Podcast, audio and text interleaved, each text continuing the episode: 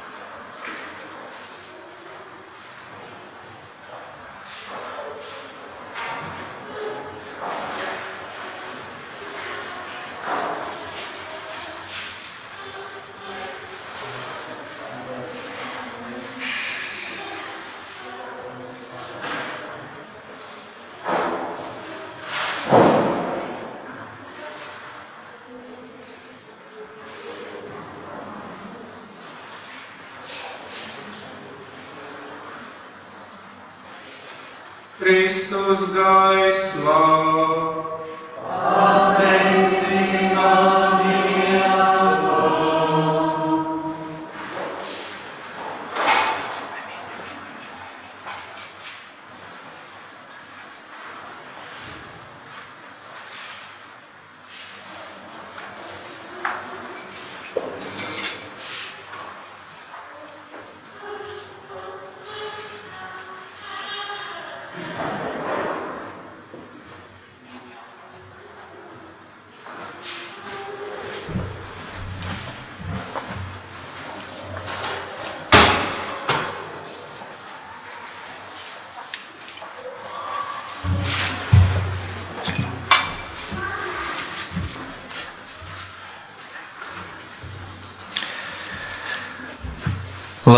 Lai līksmo visi eņģeļi debesīs un visi dieva kalpi, lai līksmi skan lieldienu zvani, sveicot kungu Jēzu ar uzvaru. Priecājies zemē kunga spožumā, jo ir izklīdusi grēka tumsā. Priecājies arī tu, māte, baznīcā, ieterptā gaismā no augstumiem. Svētnīcu sienas lai piepildās ar tavu ļaužu dziesmām. Dievs kungs lai ir ar jums!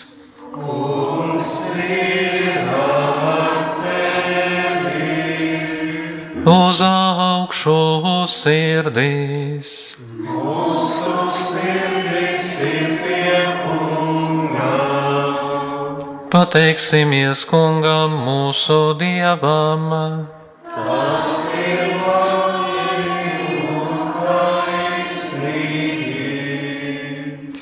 Patiesi tas ir labi un taisnīgi, ka mēs no visas sirds un gāviļ pilnām balsīm slavējam neredzamo Dievu visvareno tēvu un viņa vienpiedzīmušo dēlu, mūsu kungu Jēzu Kristu.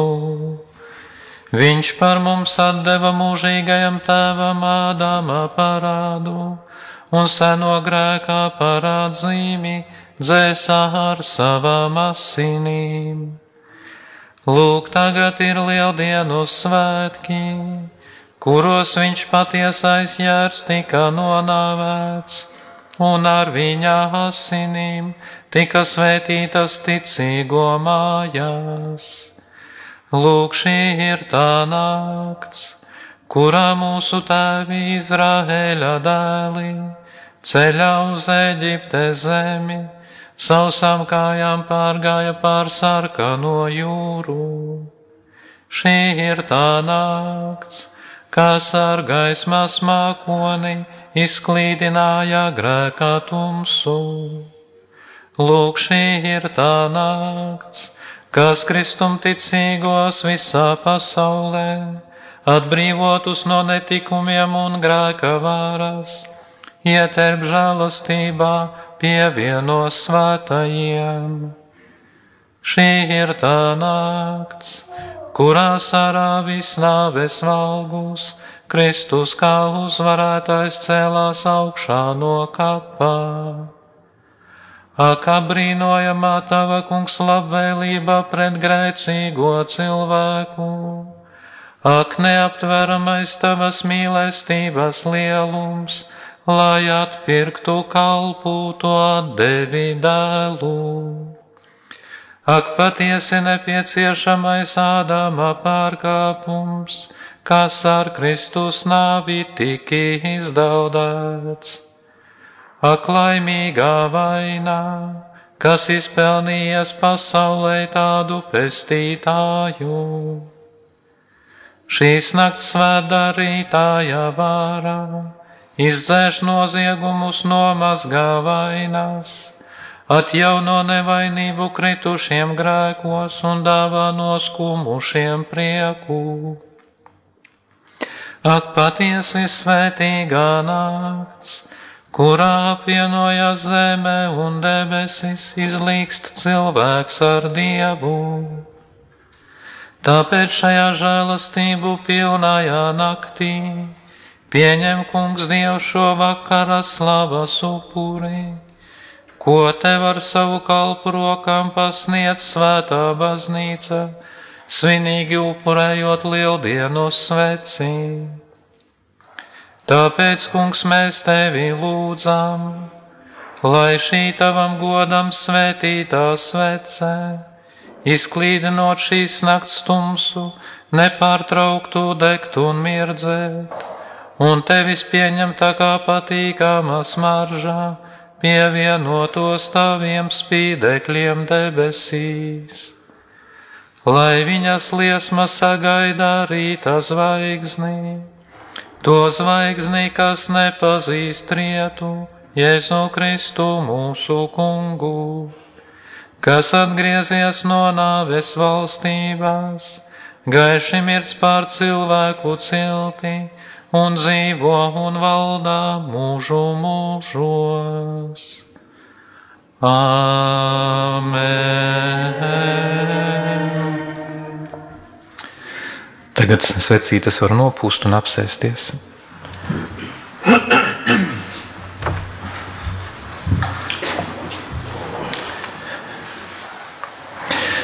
Svinīgi iesākuši šīs nakts vigīliju, tagad mierīgām sirdīm klausīsimies Dieva vārdu. Pārdomāsim, kā sen aizgājušos mūžos Dievs izglāba savu tautu un piepildoties laikam sūtīja savu dēlu kā mūsu pestītāju. Tāpat arī lūksimies, lai Dievs šo atpestīšanas lieldienu darbu mūsu vidū noved līdz pilnībai. Svētie raksti mūs māca, ka visu redzamo un neredzamo pasauli ir radījis Dievs. Arī cilvēku viņš izveidoja pēc savas līdzības. Šis dieva attēls mūsos, ko bija izkropļojis pirmzimtais grēks, tagad ir atjaunots ticībā un svētajā kristības sakramentā.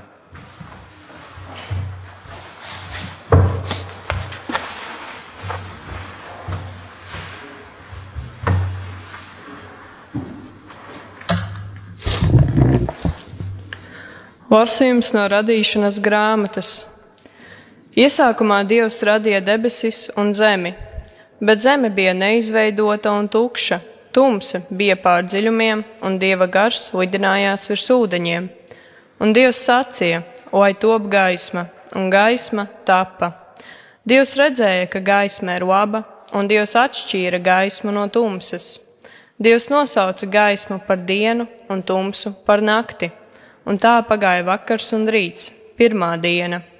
Tad Dievs sacīja: Ūdeņu vidū vai top izplatījums, un vai tas atšķir ūdeņus no ūdeņiem. Un Dievs izveidoja izplatījumu un atdalīja ūdeņus, kas bija zem izplatījuma, no tiem, kas atradās virs izplatījuma. Un tā tas notika. Un Dievs nosauca izplatījumu par debesīm, un tā pagāja vakars un rīts, otrā diena. Pēc tam Dievs sacīja: Ūdeņi, kas ir zem debesīm, lai sakrājas vienā vietā un lai kļūst redzams sausums. Un tā tas notika. Un Dievs nosauca sausumu par zemi, un ūdeņu krājumus nosauca par jūrām, un Dievs redzēja to esam labu. Un Dievs sacīja, lai zeme izdod zaļojošu zāli un sēku nesošus tādus un auglīgus kokus kas dod savas sugas augļus un kuros pašos ir sēklas virs zemes, un tā tas notika. Un zeme izdeva zaļojošu zāli un savas sugas sēklu nesošus stādus un auglīgus kokus, kuros pašos ir savai sugai atbilstošas sēklas. Un Dievs redzēja to esam labu, un tā pagāja vakars un rīts, trešā diena. Pēc tam Dievs svētīja. Bet tad Dievs sacīja, debesu izplatījumā, lai rodas spīdekļi, lai tie atdalītu dienu no nakts un būtu laiku, dienu un gadu zīmes, lai tie spīdētu debesu izplatījumā un apgaismotu zemi, un tā tas notika. Un Dievs radīja divus lielus spīdekļus, lielāko spīdekli, lai tas valdītu pār dienu, un mazāko spīdekli, lai tas valdītu pār nakti, kā arī zvaigznes un Dievs tos novietoja debesu izplatījumā, lai tie spīdētu pār zemi un valdītu pār dienu un nakti un atdalītu gaismu no tumsas. Un Dievs redzēja to esam labu, un tā pagāja vakars un rīts, ceturtā diena. Pēc tam Dievs sacīja, lai ūdenī muģ dzīvu radījumu pulki, un lai zeme, debes juma pār zemi lidinās putni, un Dievs radīja lielus jūras dzīvniekus un ikvienu kustošu būtni, katru pēc savas kārtas, kas pulkiem muģēja ūdenī, kā arī visus putnus, katru pēc savas sugas. Un Dievs redzēja to esam labu, un Dievs to svētīja sacīdams: audziet un vairojieties, un piepildiet jūras ūdeņus, un arī putni, lai vairojas virs zemes. Tā pagāja vakars un rīts, piektā diena. Tad Dievs sacīja: Zeme lai izdod dažādu sugu dzīves būtnes, lopus un rāpuļus un zemes zvērus, katru pēc savas sugas, un tā tas notika. Un Dievs radīja zemes zvērus pēc to sugām, un lopus pēc to ģimtīm, un visus zemes rāpuļus pēc to dzim, dzimtām, un Dievs redzēja to esam labu. Beidzot, Dievs sacīja: Izveidosim cilvēku pēc mūsu attēla un līdzības lai viņi valda pār jūras zivīm un debesu putniem un zvēriem, pār visu zemi un visiem rāpuļiem, kas kustas virs zemes. Un Dievs radīja cilvēku pēc sava attēla, viņš radīja viņu pēc dieva attēla, viņš radīja vīrieti un sievieti. Pēc tam Dievs svētīja viņus un viņiem sacīja: audziet un vairojieties un piepildiet zemi Pakļaujiet to sev un valdiet pār jūras zivīm un debesu putniem un visiem dzīvniekiem, kas kustas virs zemes. Tad Dievs sacīja: Lūk, es jums dodu visus sēku nesošus tādus virs zemes, un visus kokus, kam pašiem ir augļi ar sēklām, lai tie jums būtu par barību. Bet visiem zemes zvēriem, un visiem debesu putniem, un visiem, kas kustas virs zemes un kam ir dzīvības elpa, par barību būs visa zaļojošā zāle. Un tā tas notika. Un Dievs redzēja visu, ko bija radījis, un tas bija ļoti labs. Tā pagāja vakars un rīts, sestā diena. Tā tika pabeigtas debesis un zeme un visi radību pulki. Un Dievs pabeidza septītā dienā savu darbu, ko bija darījis, un septītā dienā ieturēja mieru pēc visa sava darba, ko bija paveicis. Tie ir svēto rakstu vārdi. Pateicība Dievam!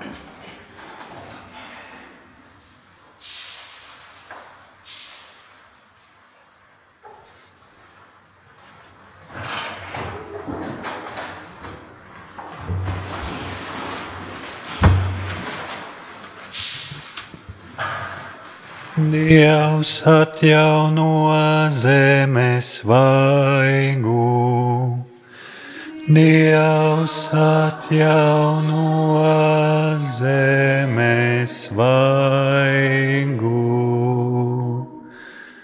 Teic man dvēsele kungu, kungs mans dievs, tu esi bezgalā liels Tu esi ietērpies godībā un krāšņumā, ieģērbies gaismā kā tērpā. Dievs atjauno zemes vaigu. Zemi tu noliki uz stipriem pamatiem tā nesvārstīsies nemūžām, kam ģērbs to pārklāja dzelmēs, pāri kalniem stāvēja ūdens. Dievs atjauno zemes vaigu. Tu avotiem liec ieplūst strautos, tie aiztek starp kalniem. To krastos dzīvo debesu putni, un koku zaros skandinā dziesmās. Dievs atjauno zemes vaigu. No saviem mājokļiem to atveldzē kalnus, ar savu darbu augļiem sātini zemī Tu zālē liedz zaļot par barību kalpī lopiem un augiem, kas kalpotu cilvēkiem. Dievs atjauno zemes vaigu. Kungs, cik daudz ir tavu darbu, tu visu esi darījis ar gudrību, ar taviem radījumiem pilna ir zeme. Teic man dvēsele kungu. Dievs atjauno zemes vaigu.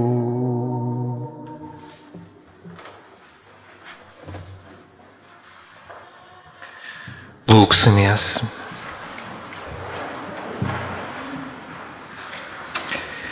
Visvarenais mūžīgais Dievs, kas esi apbrīnojams visos savos darbos, Liec, lai tavi ļaudis saprastu, ka pēc pasaules radīšanas nekas vairs nav bijis cildenāks kā tas, ka piepildoties laikam Kristus ir upurēts mūsu pestīšanai, kas dzīvo un valda mūžu mūžos.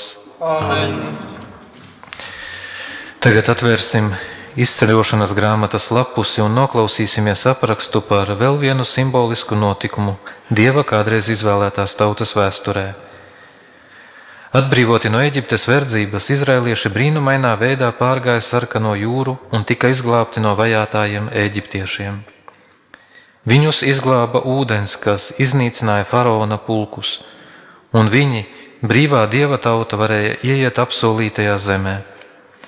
Kristības avota ūdenī Kristus mūs atbrīvo no grēkiem un ieved savā svētajā baznīcā.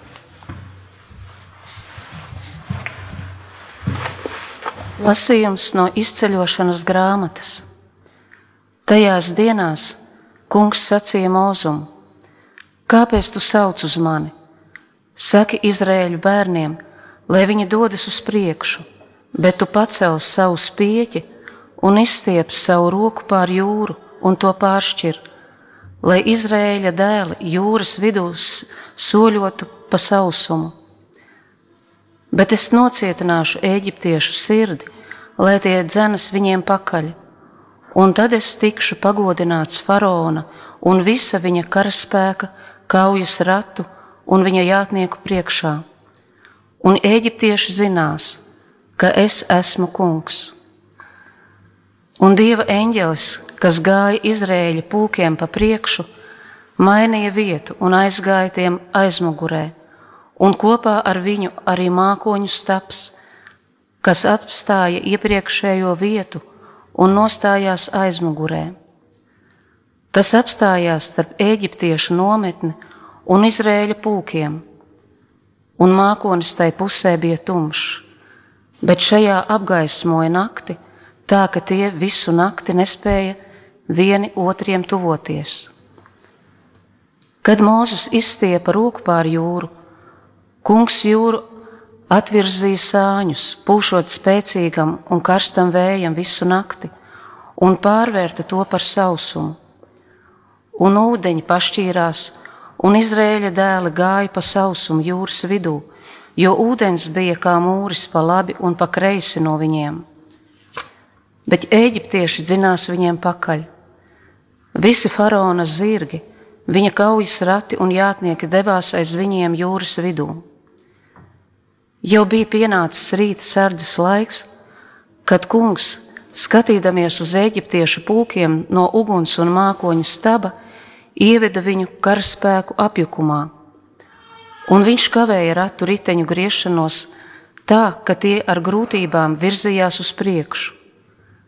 Tad eģiptieši sacīja: Bēgsim no Izrēļa, jo kungs cīnās viņu vietā pret mums. Bet kungs sacīja mūzumu: Izstiep savu roku pār jūru, lai ūdeņi atgriežas pār eģiptiešiem, pār viņu kaujas ratiem un jātniekiem Un kad Mozus izstiepa roku pret jūru, tā rīta agrumā atgriezās savā iepriekšējā vietā. Bēgošajiem eģiptiešiem vēlās pretī ūdeņi, un kungs viņus apraka viļņu vidū. Ūdeņi nāca atpakaļ un apklāja visa faraona karaspēka kaujas ratus un jātniekus, kas zenoties pakaļ bija iegājuši jūrā, un neviens no tiem nepalika pāri bet Izrēļa dēli pārgāja pa sausumu jūras vidū, un ūdeņi viņiem bija kā mūris labajā un kreisajā pusē. Tā kungs izglāba Izrēlu tajā dienā no eģiptiešu rokas, un viņi redzēja eģiptiešus mirušus jūras krastā un varenu roku, ko kungs pret tiem bija pacēlis. Un tauta bijās kunga un ieticēja kungam un viņa kalpam mūzumu. Tad Mūzus un Izrēļa dēli dziedāja kungam šo dziesmu un sacīja: Dziedāsim par kunga spēku, dziedāsim par kunga spēku. Dziedāsim kungam, jo lieliski viņš parādīja savu spēku. Zirgus un jātniekus ievestams jūrā. Kungs ir mans spēks un mana drosme, viņš kļuva mans glābējs. Viņš ir mans dievs, un es viņu slavēšu. Viņš ir manu tēvu dievs, un viņu es teikšu. Dziedāsim par kunga spēku. Kungs ir kā varens karavīrs, Jahve ir viņa vārds. Kaujas ratus un karampu, karapulku viņš iegāza jūrā. Viņa izlases vīri no grima sarkanājā jūrā. Dziedāsim par kunga spēku. Viņus pārklāja dzelmē kakmeņi to nogrīma dziļumā. Kungs tava labā roka parādīja spēku. Kungs tava labā roka satricināja ienaidniekus. Dziedāsim par kunga spēku. Tu viņus ievedi un nostiprināji savā mantojumā kalnā. Vietā, kuru tu kungs esi darījis par savu mājoklī svētnīcā, kuru ir dibinājušas kungs tavas rokas. Kungs vienmēr būs valdnieks uz mūžiem. Dziedāsim par kunga spēku.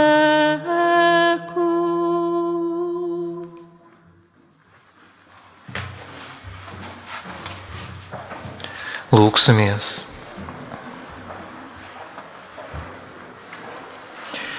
Dievs, tavus senos brīnumdarbus mēs redzam arī tagadējos laikos, jo to, ko izdarīja tava labā roka, atbrīvojot no faraona vajāšanām vienu tautu, to šodien tu atkārto kristības ūdenī, atpestīdams no grēkiem daudzas tautas. Tevi lūdzam, dari, lai visa pasaule tiktu glābta no ļaunā, līdzīgi Abrahama dēliem caur Jēzu Kristu, mūsu kungu. Amen.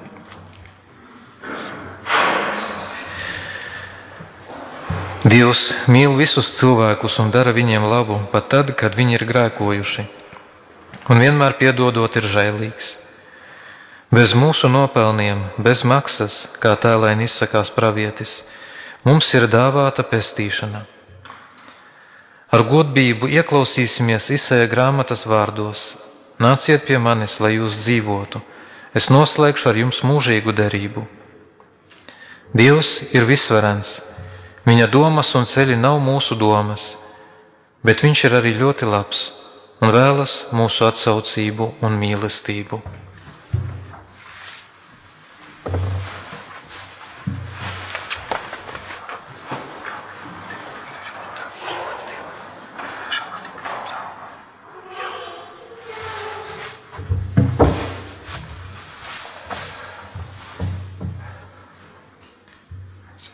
Lasījums no pravieša izsaka grāmatas. To saka kungs. Visi izslāpušie nāciet pie ūdens, kam arī nav naudas, steidzieties, pērciet un ēdiet. Nāciet, pērciet bez naudas un bez kādas maksas vīnu un pienu. Kāpēc jūs izdodat naudu par to, kas nav maize, un darbā nopelnīto par to, kas nav sātīgs? Klausieties jūs, kas uzklausāt mani, un ēdiet labumus, lai jūsu dvēsele priecātos par traknējiem ēdieniem. Pievērsiet savu ausi un nāciet pie manis. Klausieties, lai jūsu dvēsele dzīvotu. Un es noslēgšu ar jums mūžīgu derību, Dāvidam apsolīto žēlsirdību. Redzi, es viņu iecēlu par liecinieku tautām, par tautu vadoni un pavēlnieku. Redzi, tu aicināsi tautu, kuru nepazīsti, un ļaudis, kas tevi nepazina, pie tevis steigsies. Kunga, tava dieva un Izraēļa svētā dēļ, jo viņš tevi ir pagodinājis. Meklējiet kungu, kamēr viņš atrodams, piesauciet viņu, kamēr viņš tuvu. Bezdievs, lai atstāja savu ceļu, un nekrietnais cilvēks savus nodomus, un lai atgriežas pie kunga, un tas apžēlosies par viņu, un pie mūsu dieva, jo tas piedodot ir žēlīgs. Jo manas domas nav jūsu domas, un jūsu ceļi nav mani ceļi, saka kungs. Jo kā debesis paceļas pāri zemē, tā manas takas pāri jūsu takām, un manas domas pāri jūsu domām. Un kā lietus un sniegs nonāk no debesīm, un tur vairs neatgriežas, bet aplaista un atveldzē zemi, padara to auglīgu un dod sēklu sēļējam un maizi ēdājam, tāds būs arī mans vārds, kas izies no manas mutes. Tas neatgriezīsies pie manis tukšā, bet izdarīs visu, ko vien es esmu gribējis un paveiks to, kādēļ esmu to sūtījis. Tie ir svēto rakstu vārdi. Pateicība Dievam!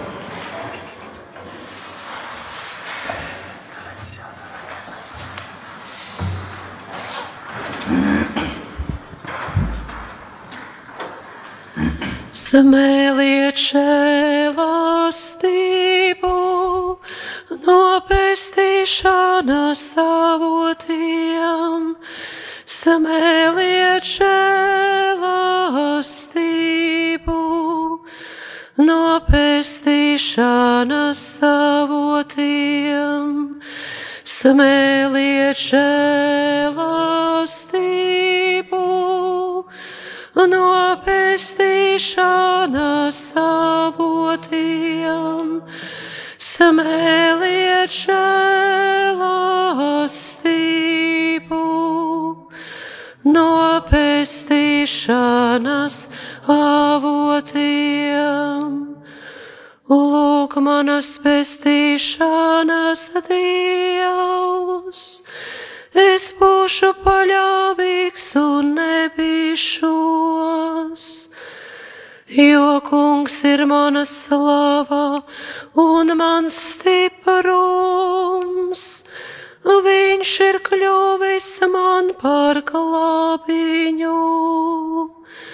Samēliet žēlastību no pestīšanas savotiem, samēliet žēlastību no pestīšanas avotiem. Ar prieku jūs smelsiet ūdeņus no pestīšanas avotiem Slavējiet kungu un piesauciet viņa vārdu. Viņa darbus dariet zināmus tautām.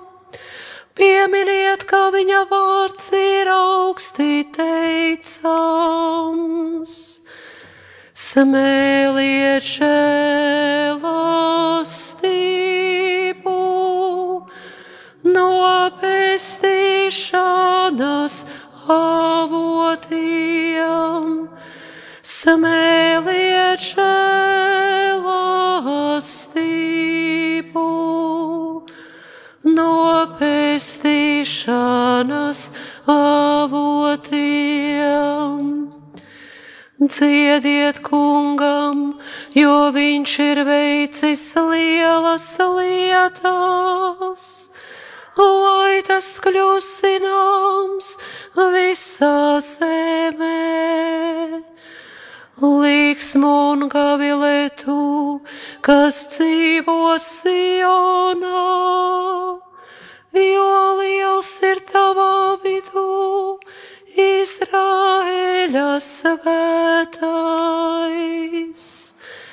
Smēliet žēlastību no pestīšanas avotiem. Smēliet žēlastību no pestīšanas avotiem.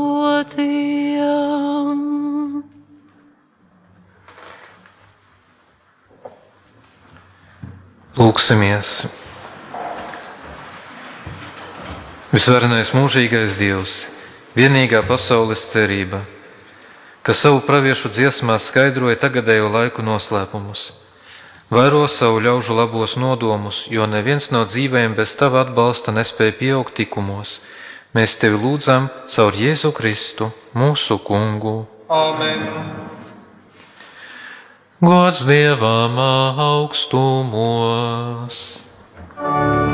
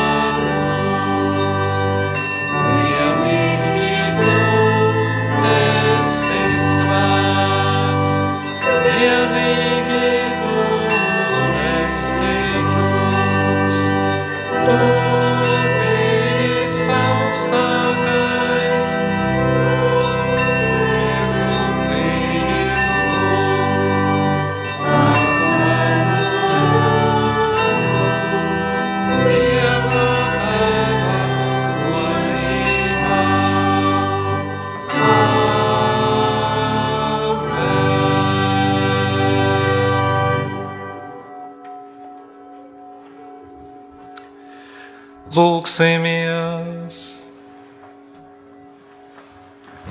Dievs, tu šo svēto nakti esi padarījis gaišu mūsu kunga augšām celšanās spožumā, uzmodini savā baznīcā dieva bērnu garu, lai dvēselē un miesā atjaunoti mēs tīrām sirdīm tev kalpotu.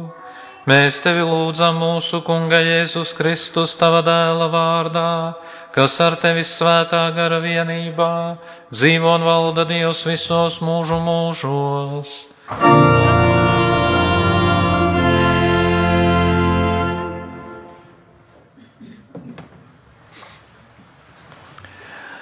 Apustuļu vārdi tas ir aicinājums mums visiem.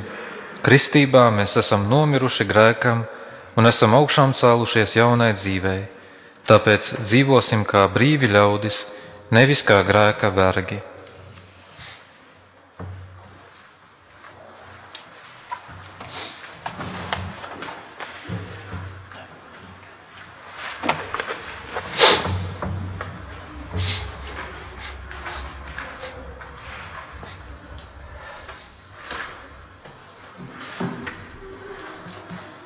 Lasījums no Svētā apakstuļa Pāvila vēstules romiešiem.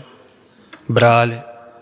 Vai tad jūs nezināt, ka mēs visi, kas esam kristīti Kristu Jēzu, esam kristīti viņa nāvē? Kristībā mēs līdz ar viņu esam abedīti nāvei, vai arī mēs ietu jaunajā dzīvē, tāpat kā Kristus ir uzmodināts no miroņiem ar tēva godības spēku. Ja nu mēs esam iedēstīti viņa nāves līdzībā, mēs būsim viņam līdzīgi arī augšām ceļoties. Mēs zinām, ka vecais cilvēks mūsos ir reizē ar viņu piesists krustā, lai tiktu iznīcināta grēkam pakļautā miesa, un mēs vairs nekalpotu grēkam. Jo kas ir miris, tas ir atbrīvots no grēka.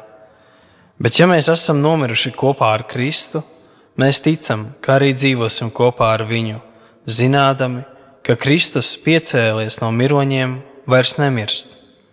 Nāvei vairs nav varas pār viņu, jo mirdams viņš grēkam nomira reizi par visām reizēm, bet dzīvodams viņš dzīvo dievam. Tā arī jūs uzskatiet, ka esat miruši grēkam, bet dzīvojat dievam Kristu Jēzu. Tie ir svēto rakstu vārdi. Pateicība Dievam!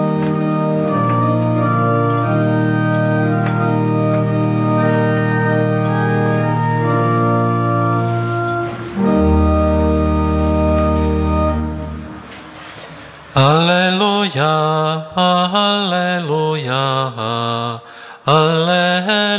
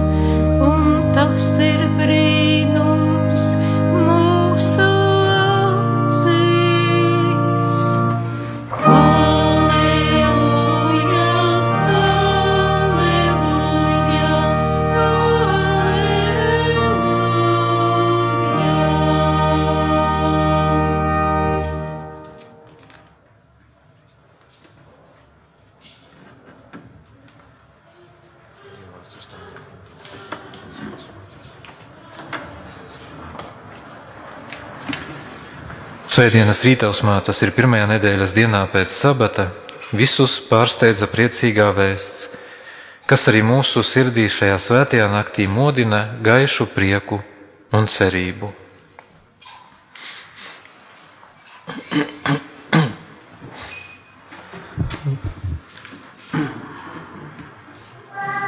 Dievs kungs, lai ir ar jums!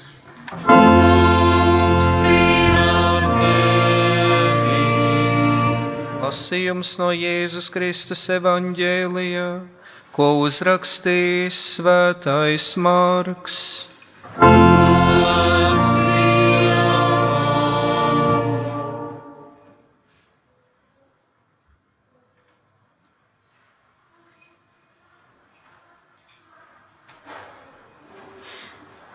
Kad sabats bija pagājis, Marija Magdalēna un Marija Jēkaba māte un Salome nopirka smaržzāles, lai aizgājušas svaidītu Jēzu.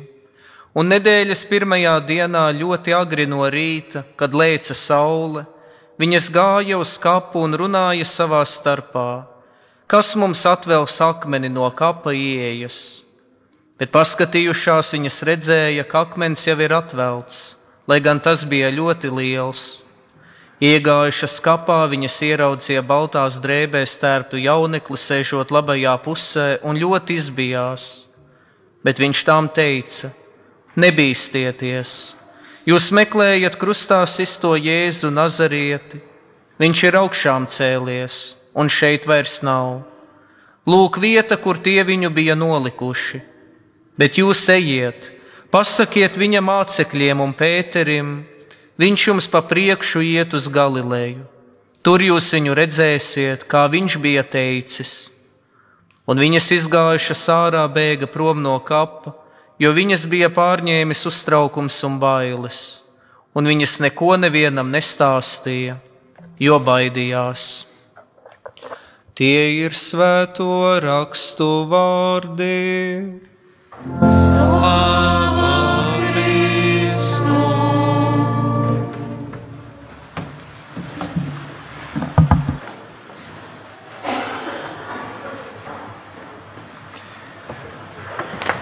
Lai arī šajā vakarā netika nolasīti pilnīgi visi paredzētie svēto rakstu lasījumi, tomēr arī dzirdētie ļauj mums ceļot cauri cilvēces vēstures, cilvēces pestīšanas vēstures svarīgākajiem notikumiem.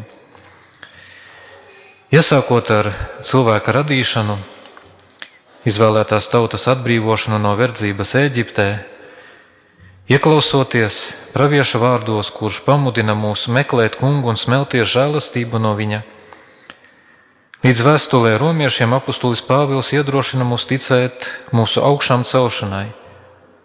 Un visbeidzot, evaņģēlijas atklāja mūsu augšām celšanās cēloni, Kristus augšām celšanos. Visa šī vēsture, visi tās notikumi savu auglību roda tieši šajā pēdējā notikumā kas ir arī mūs sapulcinājis šeit, baznīcā, sapulcinājis pie radioaparāta, pie datoriem.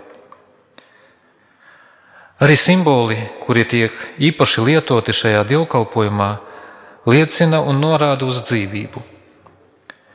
Bez uguns, kā siltuma un gaismas avota, mēs un visa radība nespētu dzīvot, jo sevišķi tumšajā un augstajā periodā, kas ir nāves zīmes. Ūdens, kas vēl tiks svētīts, arī ir dzīvības līdzeklis. Bez tā nekas un neviens nespēja pastāvēt.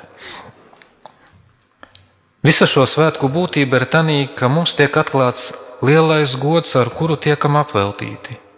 Dievs kopš pasaules radīšanas ir vēlējies, lai cilvēks dzīvotu mūžīgi kopā ar viņu. Bet grēks ienesa pasaulē nāvi. Un tomēr arī tad Dievs nepameta cilvēku likteņa varā. Dievs sūtīja savu dēlu, lai viņš piedzīvotu cilvēka dzīvi un nāvi un kļūtu par pestītāju, kurš šajā naktī augšām ceļas, atjaunot cilvēka iespēju uz mūžīgo dzīvi. Un to skaisti izsaka himna, kuru mēs dzirdējām iesākumā. Ak, apbrīnojamā tava kungs labvēlība pret grēcīgo cilvēci! Ak, neaptveramais tavas mīlestības lielums, lai atpirktu kalpu, to atdevi dēlu. Tā Dievs mīl pasauli arī šodien. Arī šodien viņam ir savi līdzekļi, lai mudinātu cilvēkus uz atgriešanos, lai atjaunotu nevainību kritušiem grēkos, izdzēstu noziegumus un nomazgātu vainas. Un nevelti pirms šiem svētkiem mēs piedzīvojām žēlastības laiku, lielo gavēni, kad varam un mums vajag aizvien vairāk iepazīt sevi. Gan to, kas mūsos ir labs, gan to, kas vēl ir grēcīgs, nepilnīgs. Tikai tad, kad ejam šo bieži vien grūto un pat sāpīgo sevis pazīšanas ceļu, mūsos var notikt pārveidošanās. Tad Dievs patiesi var mūs mazgāt visas vainas, var mūs augšām celt jaunai dzīvei šeit virs zemes. Grūts un sāpīgs šis ceļš ir tādēļ, ka mums, kā saka Pāvils, ir jānomirst sev, jānomirst tam vecajam, grēcīgajam cilvēkam. Nomiršana ikvienā šī vārda nozīmē mums nav patīkama. Mēs par to labāk nedomājam, nerunājam un gribētu izslēgt no savas dzīves. Bet Kristus savā līdzībās un ar savu nāvi ir parādījis, ka tikai tad, kad ieejam nāvē, mēs varam piedzimt jaunai dzīvei, bagātākai un pilnīgākai. Arī evaņģēlijas atklāja, cik grūti ir ieticēt tam, ka neskatoties uz lielās piekdienas notikumiem, kas mūsu dzīvē ir grēks, ļauni ieradumi, arī zināms dzīves komforts, dzīves, kas pilna nevisai labu kompromisu, kādam arī dzīves jēgas zaudējums, ka neskatoties uz to visu, ir iespējama cita dzīve, ir augšām celšanās. Evanģēlists Marks raksta, ka sievietes, kas rīta agrumā pirmās bija atnākušas pie kapa, atradušas to tukšu, sastapušās ar jaunekli un no viņa dzirdējušas vēsti par augšām celšanos, tomēr bēga no kapa un ir uztraukušās, ir baiļu nomāktas. Vēl vairāk to pastiprina arī fakts, par ko liecina Marka evaņģēlija konteksts. Līdz šim evaņģēlijā ikvienu Kristus aizliegumu sludināt, stāstīt par kādu notikušu brīnumu, cilvēki ir pārkāpuši. Viņi ir stāstījuši satiktajiem. Tagad, kad ir noticis svarīgākais notikums pestīšanas vēsturē, Kristus ir augšām cēlies, viņas tiek skubinātas, lai par to stāstītu, bet sievietes nevienam neko nestāsta. Šodien daudzās dzīves, mūsu dzīves situācijās mēs esam šīs sievietes. Daudzkārt jau esam piedzīvojuši iespēju sākt jaunu dzīvi, vai tas būtu grēksūdzē, vai tas būtu piedzīvojot nozīmīgus, izšķirošus dzīves pavērsienus.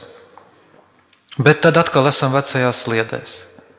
Atkal mēs esam kā sievietes tajā lieldienu rītā, nesam smaržzāles, lai rūpētos par to, kas jau ir miris un kam ir jābūt un kam ir jāpaliek mirušam. Tam līdzi nāk šīs bailes, kurām ir daudzi cēloņi, bet ko ar augšām cēlušās spēku mums nemitīgi jācenšas uzveikt, jo cilvēka veidošanās, iešana uz pilnību nav kāds maģisks rituāls. Maģiskos rituālos pietiek ar kādu vienu darbību, lai notiktu kāda brīnumaina lieta. Cilvēka veidošanās un pārveidošanās ir process, kas Kristus līdzībās vairāk kārt ir pielīdzināts grauda nomiršanai, uzdīgšanai, augšanai un augļu nešanai. Tādēļ arī mēs ik gadus aizvien no jauna izdzīvojam šos pestīšanas notikumus un darām to nevis, lai atklātu, cik vēl nepilnīgi esam, bet lai piedzīvotu Dieva žēlastību un žēlsirdību. Mēs varētu šodien pajautāt, kas ir tas, ko mums vajadzētu paņemt līdzi no šiem svētkiem. Vispirms jau tas, ka, lai arī gavēņa laiks ir beidzies, mums ir jāturpina sevis iepazīšanas darbs, lai cik grūts un sāpīgs reizēm tas būtu. Lūksim kungu, lai viņš šajā grūtajā darbā mūs vada, lai dāvā mūsu prātam un sirdī nepieciešamo gaismu. Tā svece, ko paņemsim šodien līdzi no baznīcas, lai atgādina par šo lūgšanu. Lūksim arī drosmi nostāties patiesībā pašiem savā un Dieva priekšā, lai mēs varētu atbrīvoties no visa grēcīgā un nepilnīgā, kas ir mūsos. Piesauksim augšām cēlušos Jēzu, lai Viņš pārveido mūsu dzīvi, lai kopā ar viņu apbēdīti nāvē, mēs kopā ar viņu ieietu jaunā dzīvē, lai mūsu vecais cilvēks ir reizē ar viņu piesist krustā, ka mēs vairs nekalpotu grēkam, bet dzīvotu dzīvu dzīvi kopā ar viņu, kurš ir augšām cēlies un dzīvo mūžīgi. Amen!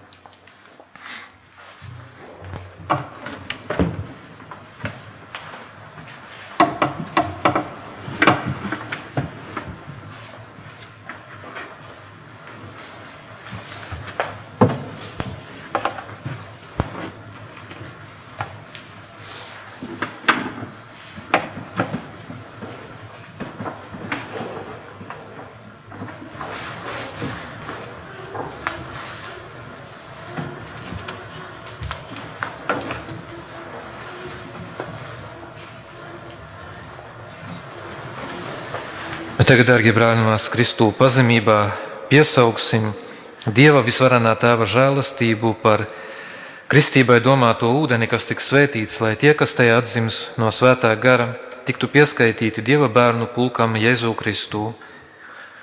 Un tagad tiks dziedāta arī visu svēto litāniju, piesaucot viņu aizbildniecību, kuras laikā arī no jauna aizdegsim savas vecītes, lai pēc tam mēs varētu atjaunot arī mūsu kristības solījumus. you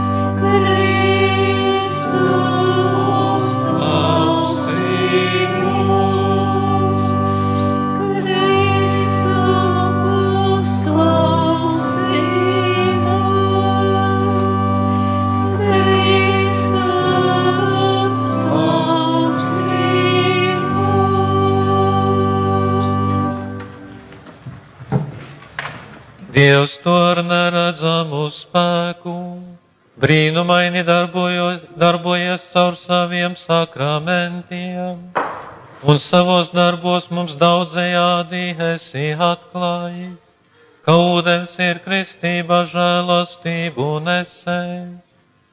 Dievs to ar savu garu, kas pār ūdeņiem lidinājās jau pasaules sākumā, jau tā devi ūdenim svētītāju spēku.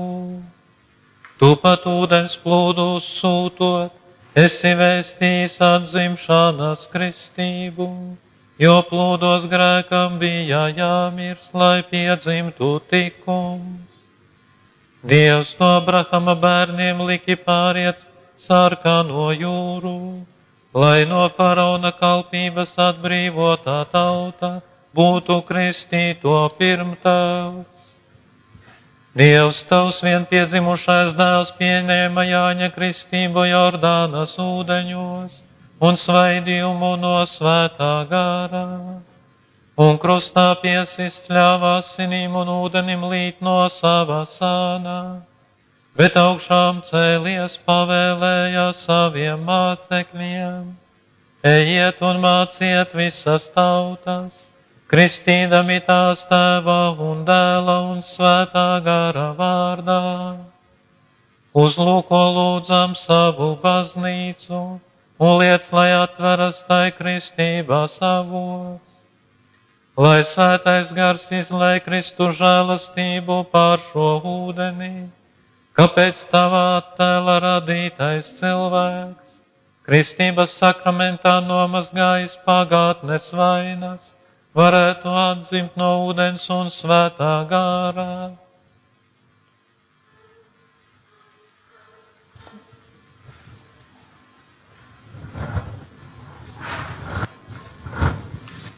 Kungs, tevi lūdzam, liet šajā avotā caur tavu dēlu nonākt svētā gara spēkam, lai visi, kas kristībā līdz ar Kristu ir apbēdīti viņa nāvei, līdz ar viņu arī augšām celtos dzīvei, caur Jēzu Kristu mūsu kungu.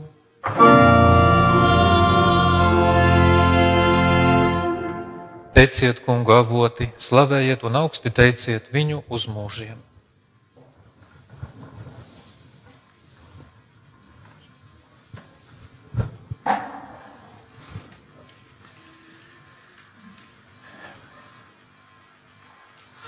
Darbie brāļi un māsas Kristū, caur lieldienu noslēpumu mēs kristībā esam līdz ar Kristu obēdīti viņa nāvē, lai līdz ar viņu ietu jaunā dzīvē. Tādēļ, noslēdzot lielā gaveņa 40 dienas, atjaunosim svētās kristības solījumus, ar kuriem uh, mēs kādreiz atsacījāmies no ļaunā gara un viņa darbiem un apsolījām kalpot Dievam un viņa svētajai katoļu baznīcai. Tādēļ es jums tagad jautāju, vai jūs atsakāties no grēka, lai dzīvotu Dieva bērnu brīvībā? Mēs atsakāmies. Vai jūs atsakāties no vilinājumiem uz ļaunu, lai nenokļūtu grēka varā? Mēs atsakāmies. Vai jūs atsakāties no ļaunā gara, kas ir ikviena grēka avots? Mēs atsakāmies. Vai jūs ticat uz Dievu visvarano tēvu, debesu un zemes radītāju? Es ticu. Vai jūs ticat uz Jēzu Kristu, viņa vienpiedzimušo dēlu, mūsu kungu, kas ir piedzimis no jaunavas Marijas, cietis apbēdīts, augšām cēlies no mirušajiem un sēž pie tēva labās rokas? Vai jūs ticat uz svēto garu, svēto katolisko baznīcu, svēto sadraudzību, grēku piedošanu, miesas augšām celšanos un mūžīgo dzīvi? Es ticu. Visvarenais Dievs, mūsu Kunga Jēzus Kristus Tēvs, kas mums ir licis atzimt no ūdens un svētā gara, un kas mums dāvāja grēku piedošanu. Lai Viņš pats mūs sargā ar savu žēlastību Kristu Jēzu, mūsu Kungā, mūžīgajai dzīvei. Amen. Kungs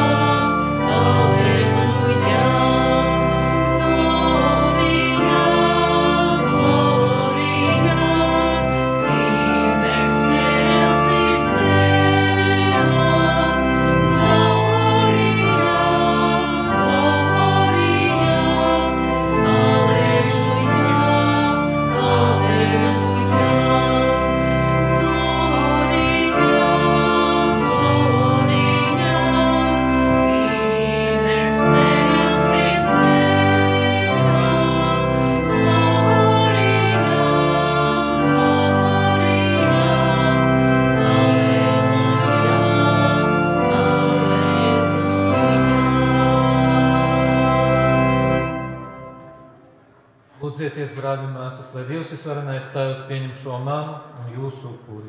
Lai kungs pieņem šo upuri par godu un slavu savam vārdam, par labu mums, visai viņa svētajai baznīcai.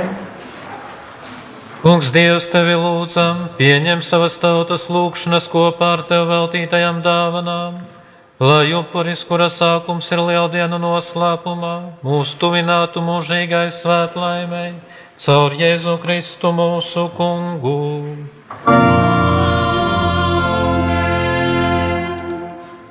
Dievs, kungs, lai ir ar jums!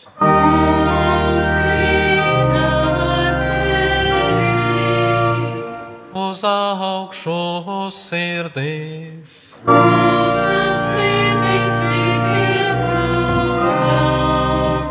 Pateiksimies kungam mūsu dievam!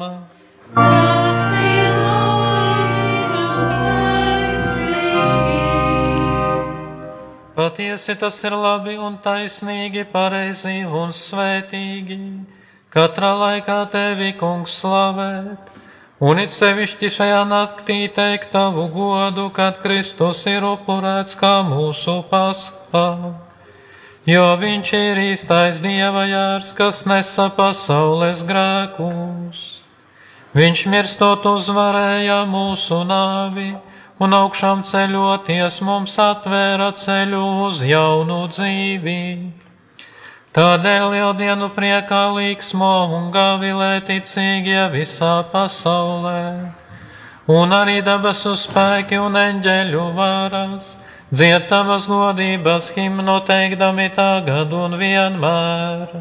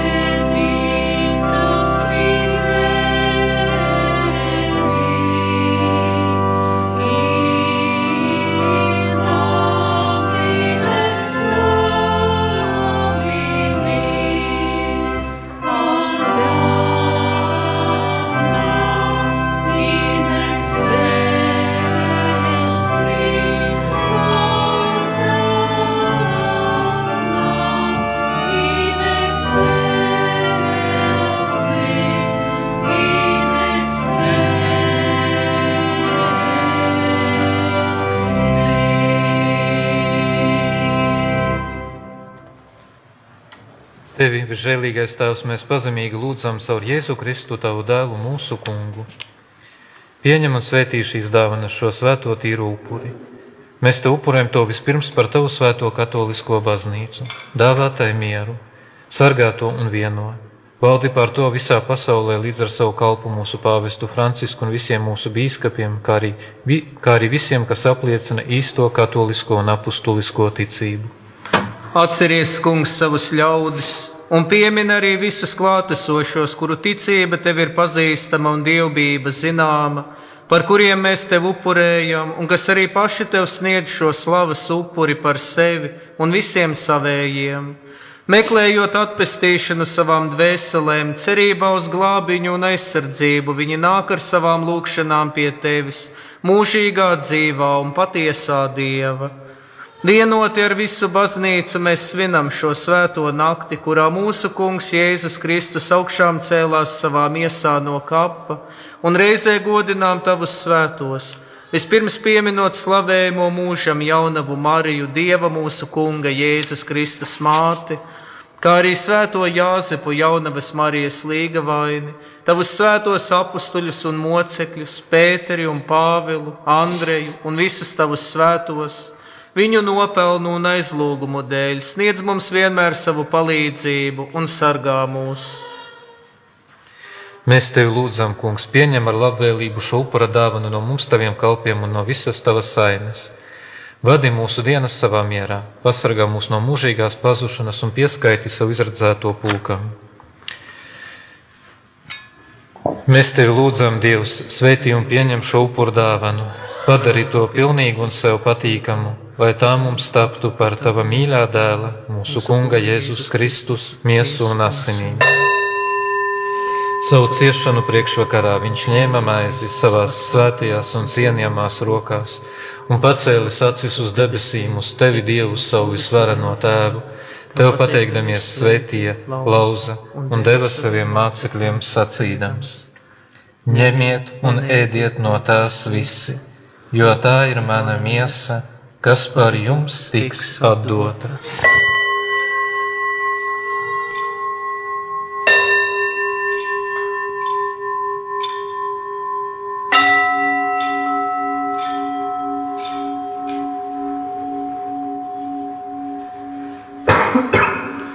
Tāpat pēc vakariņām viņš ņēma arī šo cildeno biķeri savā svētajās un cienījamās rokās, un vēlreiz tev pateikdamies sveitīja un deva saviem mācekļiem sacīdams: Ņemiet un zeriet no tā visi, jo tas ir manu jaunās un mūžīgās derības asiņu biķeris, kas par jums un par daudziem tiks izlietas grēku piedošanai. Dariet to manai piemiņai.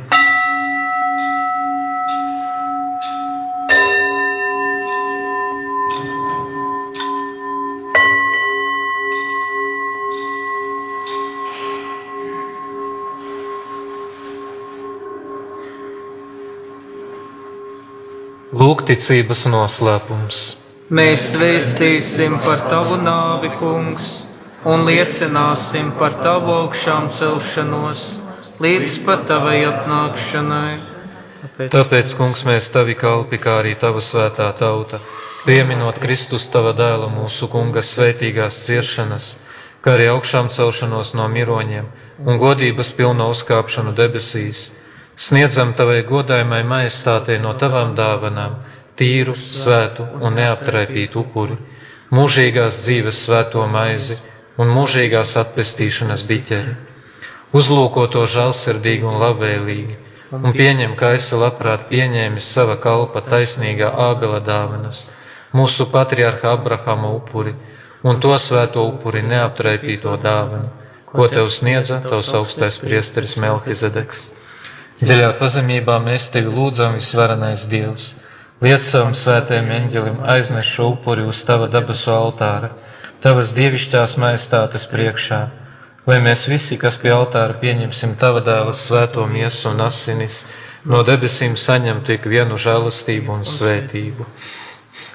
Atceries, kungs, arī savus ļaudis, kas ar ticības zīmi pirms mums ir aizgājuši un atdusas mierā. Kungs, mēs tevi lūdzam viņiem un visiem, kas atdusas Kristu, ļauj ieiet iepriecinājuma gaismas un miera valstībā, arī mums grēciniekiem, taviem kalpiem, kas ceram uz tavu lielo žēlsirdību, lai ir ļauts būt kopā ar taviem svētajiem apstuļiem un mocekļiem, ar Jāni, Stefanu, Matīsu, Barnabu un ar visiem taviem svētajiem Mēs tevi lūdzam, uzņem mūs viņu sadraudzībā, nevis mūsu nopelnu, bet tavas žēlsirdības dēļ.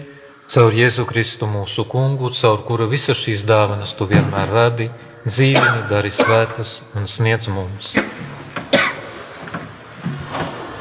Caur Jēzu Kristu ar viņu un viņā, Tev Dievam visvarenajam Tēvam, svētā gara vienībā ir viss gods un slava visos mūžu mūžos.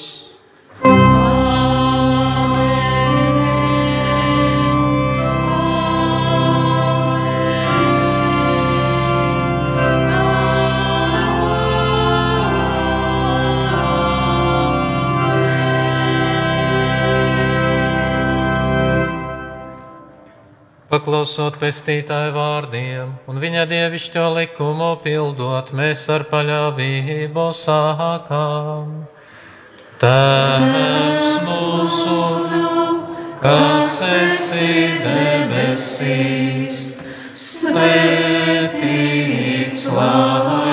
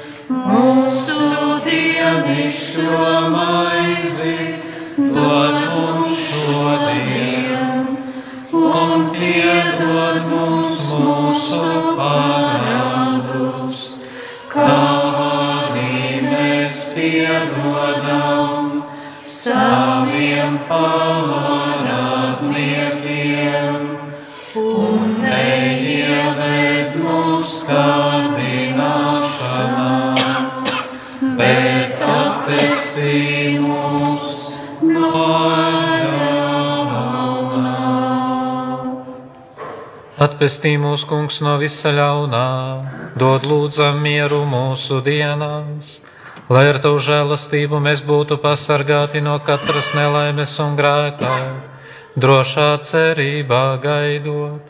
Atnākam mūsu pestītāju kungu Jēzu Kristu.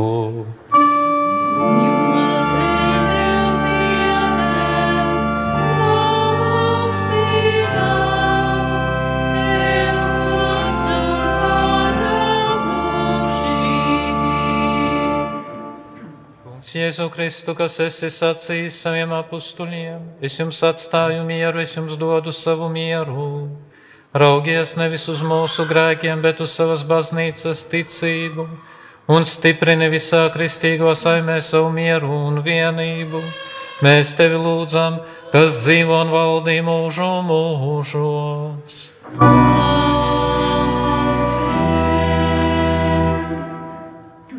Lai Dieva mies ir ar jums vienmēr.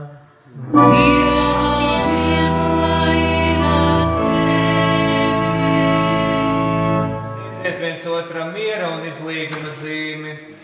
Kas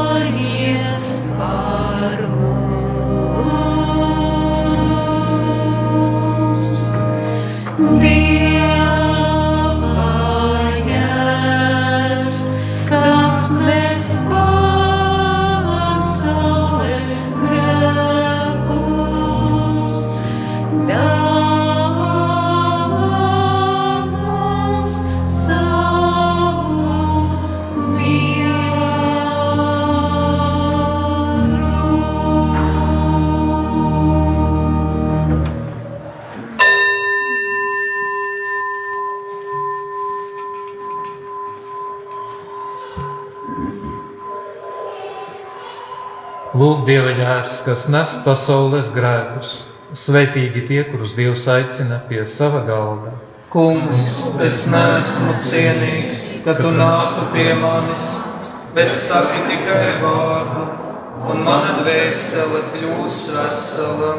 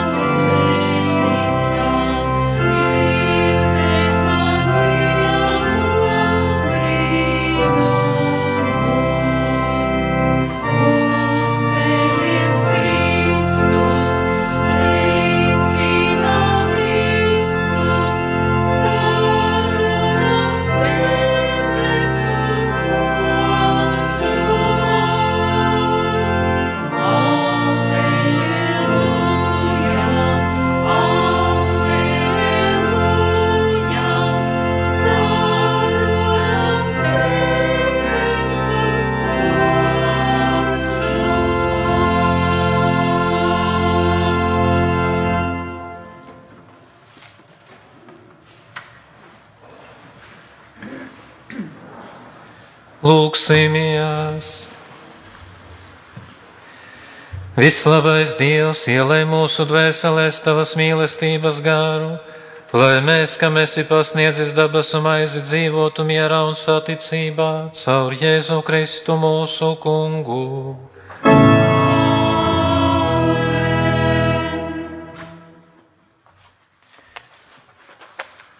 Dievs, kungs, lai ir ar jums!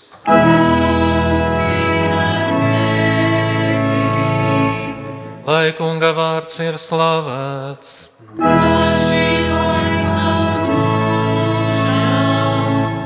Mūsu palīdzība ir kunga vārdā.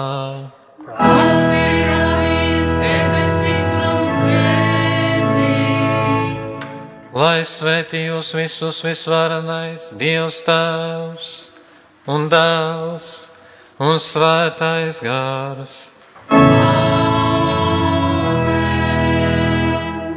Dieva žēlastība, lai jūs pavadā, aleluja, aleluja.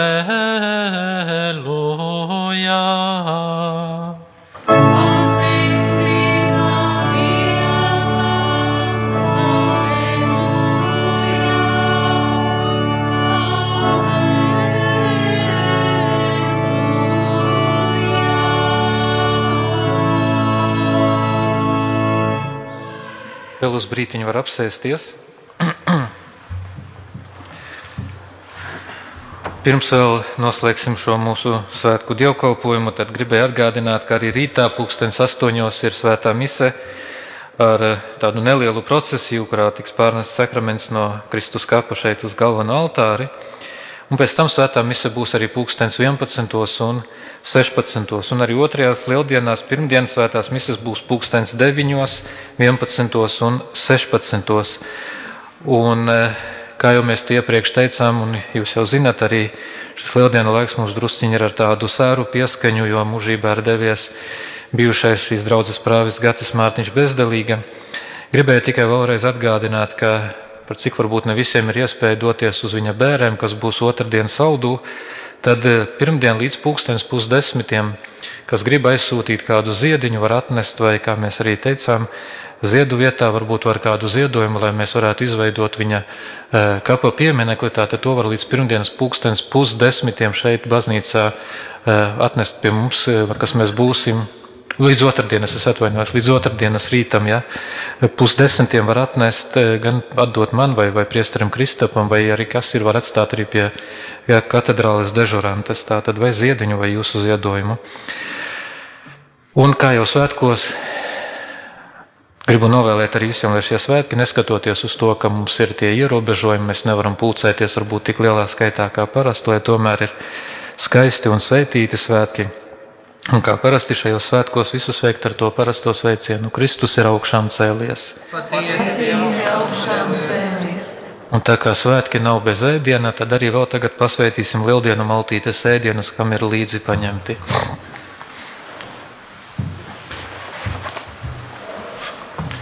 Mūsu palīdzība ir Kunga vārdā, kas ir radījis debesis un zemi. Dievs Kungs, lai ir ar jums. Kungs ir ar tevi.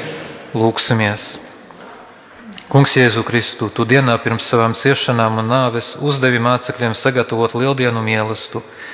Augšām celšanās dienā pieņēmi divu mācekļu uzaicinājumu un apsēdies ar viņiem pie galda, bet vēlā vakarā ieradies pie apstuļiem, lai kopā ar viņiem ēstu maltīti. Mēs tevi lūdzām, ļauj mums ticībā piedzīvot tavu klātbūtni lieldienu mīlestību laikā, lai varam priecāties par līdzdalību tavā dzīvē un augšām celšanās godībā.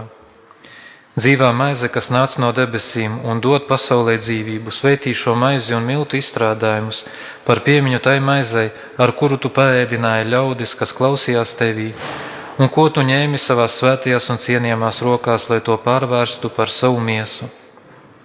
Dieva jērs, tu uzveici ļaunumu un nomazgāji pasauli no grēkiem. Svētī šo gaļu kūpinājumus un ikvienu ēdienu, ko baudīsim, lieldienu jēra un to svētku ēdienu atcerēji kādus tu ēdi kopā ar apstuļiem pēdējo vakariņu laikā. Kristu, mūsu dzīvība un augšām celšanās, svētī šīs olas jaunās dzīvības zīmi, lai mēs daloties ar tām, ģimenes, tuvinieku un viesu lokā, varam arī dalīties cits ar citu priekā par tavu klātbūtni.